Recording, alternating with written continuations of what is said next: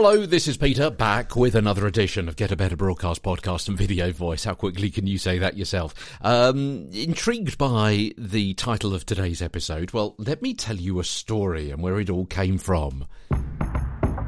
What happens when you make a mistake on air?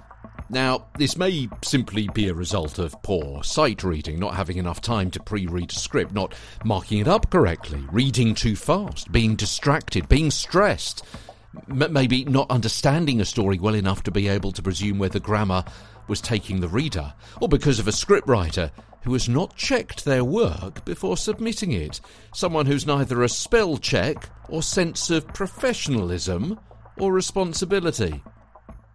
Let me tell you what happened to me.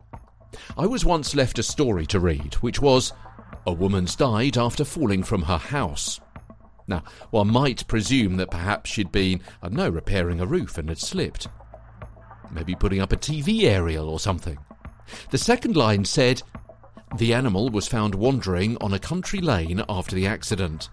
What? Ah, the writer had meant horse, not house, and hadn't been bothered to check back.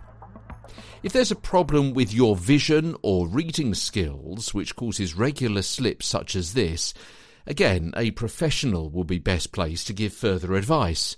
But if it's a matter of a colleague not writing a script in the first place, what can you do? Hmm.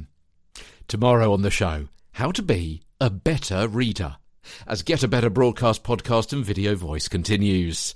From London, I'm Peter Stewart. Bop, bop.